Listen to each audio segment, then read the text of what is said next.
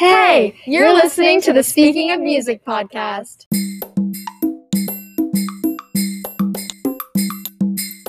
Hey guys, we're back. And today we are back with another artist of the month, and we are so excited to share with you Miss Isabel Pless. So, basically, um, we got into Isabel Pless after her song Bechdel Test, and we have collected our thoughts on her latest three singles and her EP, and we are so excited to share them with you. Okay, so she released her first single in 2020, and her most recent single, More to Give, was released um, January 21st of this year. So let's start with that. More okay. to give. More to give. So I'm actually obsessed with More to Give. I have to preface this. Um, from the very first lyric, okay? I should probably drink more water. Mm-hmm. Right off the bat, she is relatable and she kind of lays things out for you in a way that's like, oh yeah, I, this is very relatable. This is very blunt. And her lyrics are so clever and catchy and enticing that it makes every single song just so powerful. Yeah, I agree. I would like to point out the chorus of the song. It starts out with the right side of my bed feels better than the left which I personally really like this lyric because it it it gives um overthinker vibes to me personally. Add it, to the anxiety playlist. Yeah, no, that's exactly where it went. Victoria texted us like while we're preparing for this episode. She's like, "Oh my god, listening to Isabel Pless has given me so many more songs for my anxiety playlist." And, and you know like, what? I appreciate it. We are over we it. We gave a collective eye roll. Are over this. Anyway, but no, but the song is really good conceptually. Yeah. So the idea that um you know, I feel like the worst if I'm not the best is something a lot of people can relate to.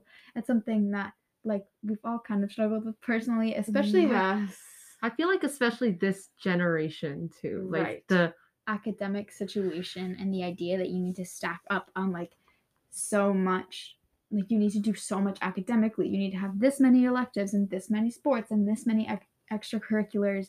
And you need to have these amount of grades to get into a good college and live a good life. And there's so much of an expectation on education and kind of, that kind of translates into like other aspects of your life to make you competitive but also feel burned out. No exactly exactly. This is a generation that more than any other in the past has been so focused on self-improvement and self-development that it's kind of hard not to compare yourself with others because when you're trying to make yourself better you're instinctually trying to see what everyone else is doing around you. Yeah and i think that ties back to how this course ends. I keep burning my own bridge whether i lose or win. I'll always wish i had more to give. I love more to give because that of that last line whether i lose or win i always wish i had more to give. And that's something i feel like can can relate to so many different aspects of someone's life. For example one thing that i really kind of correlate it to is when i run. I'm a distance runner so to think about oh, what could I have done better after my race? It really gets in your head. You have like yeah. five minutes of feeling good about yourself for completing something. And you said, oh, I could have gone faster. It wasn't that hard, was it? I'm not tired enough. And I think it's a little bit different than like Victoria sprints, which and her but I but I swim so she swims okay fine she swims but anyway okay fine she swims but um it's not about speed like running for me is very mental and to get in my head while I run is something that I used to struggle with a lot more, like before I came up with good, not not coping mechanisms, but eh, yeah, coping mechanisms to kind of get over myself mentally. And the this is a very good description of like the mental hurdles you have to get over in any aspect of your life. For me, it just happens to be running. okay. okay. I think we should move on to Bechdel test. Yeah. Okay, Bechdel test. Yay. So Bechdel test is her most popular song. For a reason. Yeah, it's such a good song. Yeah, it's it's my it was my first of Isabel Pless and my favorite as of now, but that is subject to change as I listen to her more. Um, but I think there's so many really good conceptual elements in this song starting right from the verse, you get all these little like snappy things. I'm missing appointments and birthdays and sunsets, and it's done in like a really snappy way. Yeah. It's like all these different things that she's missing. And then she goes into I've been watching too many movies that do not pass the Bechdel test. So the Bechdel test is talk about let's, it. let's talk about it. Okay, so the Bechdel test is pretty much in a, any given movie, two women need to be talking about something other than a man for a certain amount of time. So, yes, I really like how this is one of those songs where it has a specific concept like movies and the Bechdel test, but it t- but the song talks about a lot more, mm-hmm. but it relates to the it relates back to the main concept. M- One of my favorite lines from from the first part of the first verse is how it how it ends with but I pirate them, meaning the movies, so that makes it better, I guess. I guess. Yeah. Which it, I feel like is so it's funny at first, but then you think about it and it could be applied to a lot of other real life situations like oh, something that when you do something that's not as genuine as it could be, like a pirated movie instead of a Paying for it. paying for it movie. Um, paying for it movie. and and then it's just a purchased movie. My quality of conversation is so bad right now. yeah, instead of let's a purchase movie, and and then you try to convince yourself that doing it the other way is better for yourself or for other people when in reality it's not. Okay, so what I think is so catchy about the verse, and I think kind of what Victoria is trying to say a little bit, is this song starts with a general theme of how she's been feeling and what she's been doing. I've been missing appointments, birthdays, and sunsets, and she's been watching a lot of crappy movies. So instead of saying that, she says, I've been watching too many movies that do not pass the Bechdel test. So we can assume that she's been watching rom coms or some flicks that are not, Not beneficial. not beneficial, but you do it because you don't know what to do with yourself and you're going through a rough time, right? Mhm. So this song represents a rough time, and the guilt from watching movies that don't pass the Bechdel test is kind of applied to different parts of her life. But the idea that out of all the things going on, she hyperfixates on the fact that she pirates movies that don't pass the The Bechdel Bechdel test. Right. It's very interesting and it's kind of humorous and it adds a comedic punch to such a powerful song. Yeah, Right. and I like how it's continued in verse 2 with I've been googling the best manifestation techniques and I've been taking quizzes based in pop psychology. Right. Those things tie back into the theme of self improvement that we were talking about earlier this pressure to succumb to what society is telling you is good for yourself.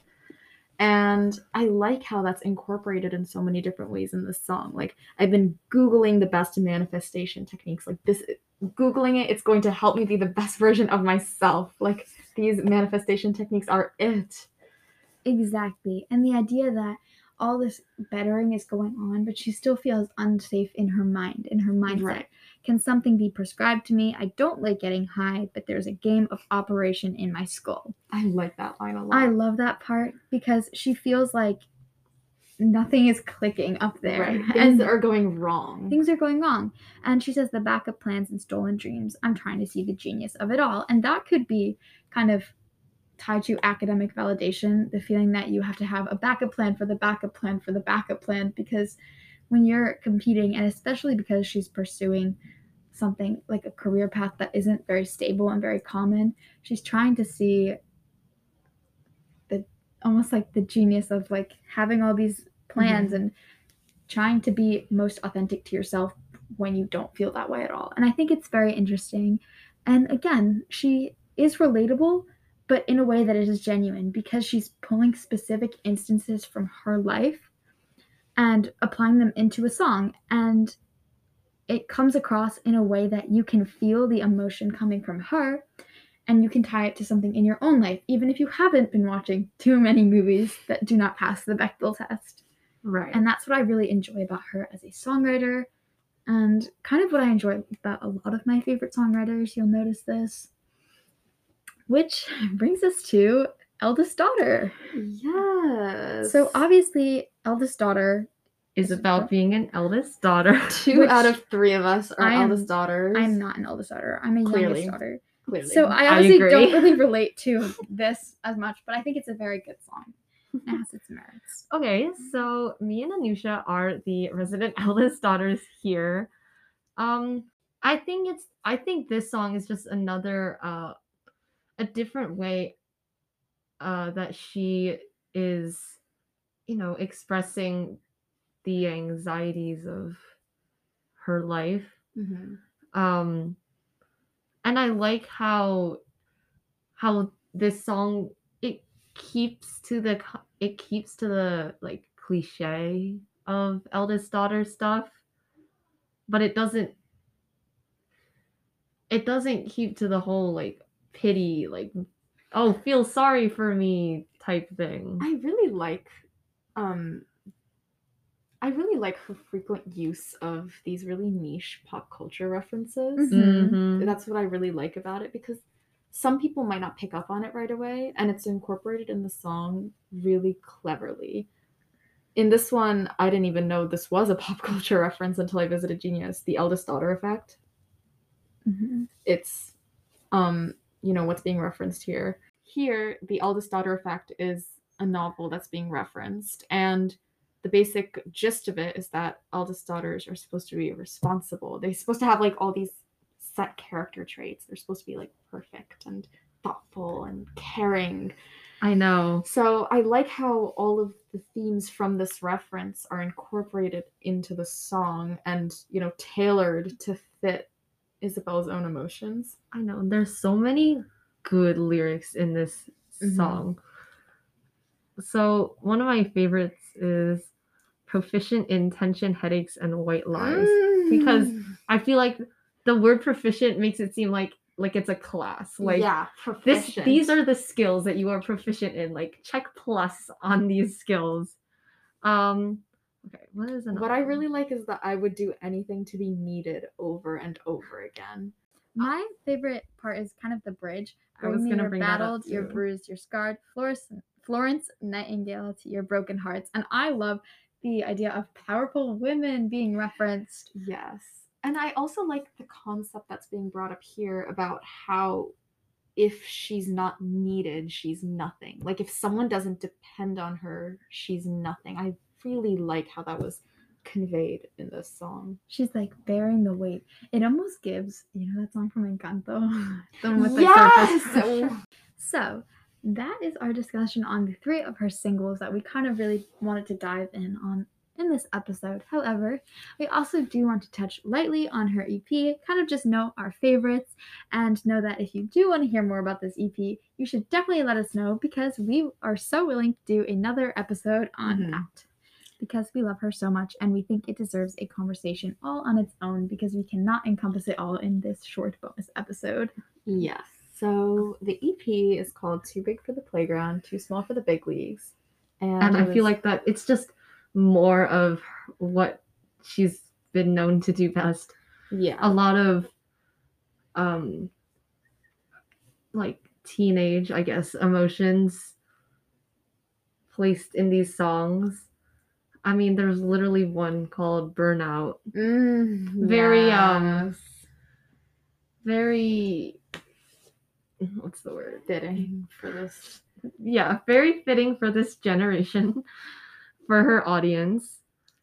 I also think that something her concepts are so unique and also strangely sciency for like a songwriter. Mm-hmm. Um for example, Mitosis right she's very knowledgeable about the world around her, I guess, in a way that is very these songs almost seem like high level education superiority complex. No, I really like thing. it. I like Not that she would have a superiority complex. That's not No, what I meant. true. I just meant like the idea that you have to be smart, you have to be the best at everything to do something is kind of reflected. Like, I don't know if it's a conscious decision in the things or the way that she phrases things. As in, one of her songs is called Politics of Lonely. And the way she references something very smart and knowledgeable and kind of brings it into her own life Yeah. gives me the impression that you know especially combined with the themes in her songwriting is something that she's had to deal with a lot and i really enjoy that Yeah, I like that too. I like how she's really like informed and she has a lot of worldly knowledge that she brings back into these songs. Like there is a song called Mitosis. I know what that is, guys. I did it biology and I do remember that. No, I get it. I get like a little like confidence boost when I know what she's talking about. I'm It's like- giving mitochondria is the powerhouse of the cell, but not really. I'm like, I'm like, guys, I know what mitosis is. So smart. Yes. But honestly, it's really not that hard to know. mitosis. I also just I let's touch on her song titles really quickly. From the EP, she has Family Tree, which I love this song. Um, Love Blind, Politics of Lonely, Burnout, and Mitosis. And those are obviously very enticing names for such an intriguing and eloquent songwriter. Mhm. And for that reason, we love Miss Isabel. We do. and we hope to hear more from her in the future. But if you want to hear more about her in the future, from us. From us. please, please, please let us know because we are itching to do a bonus episode on her. We might do it even if you don't ask. yeah. We probably will do it even if you don't ask. But ask us and Ask tell us. us what else you want us to do because we love listening to your suggestions and recommendations. So reach out to us. Our Instagram is at the Speaking of Music Podcast. and our TikTok is at Speaking of Music Podcast. So make sure to go follow both of those for all of the latest updates. Check out our website. And as always, we'll see you next week. Bye.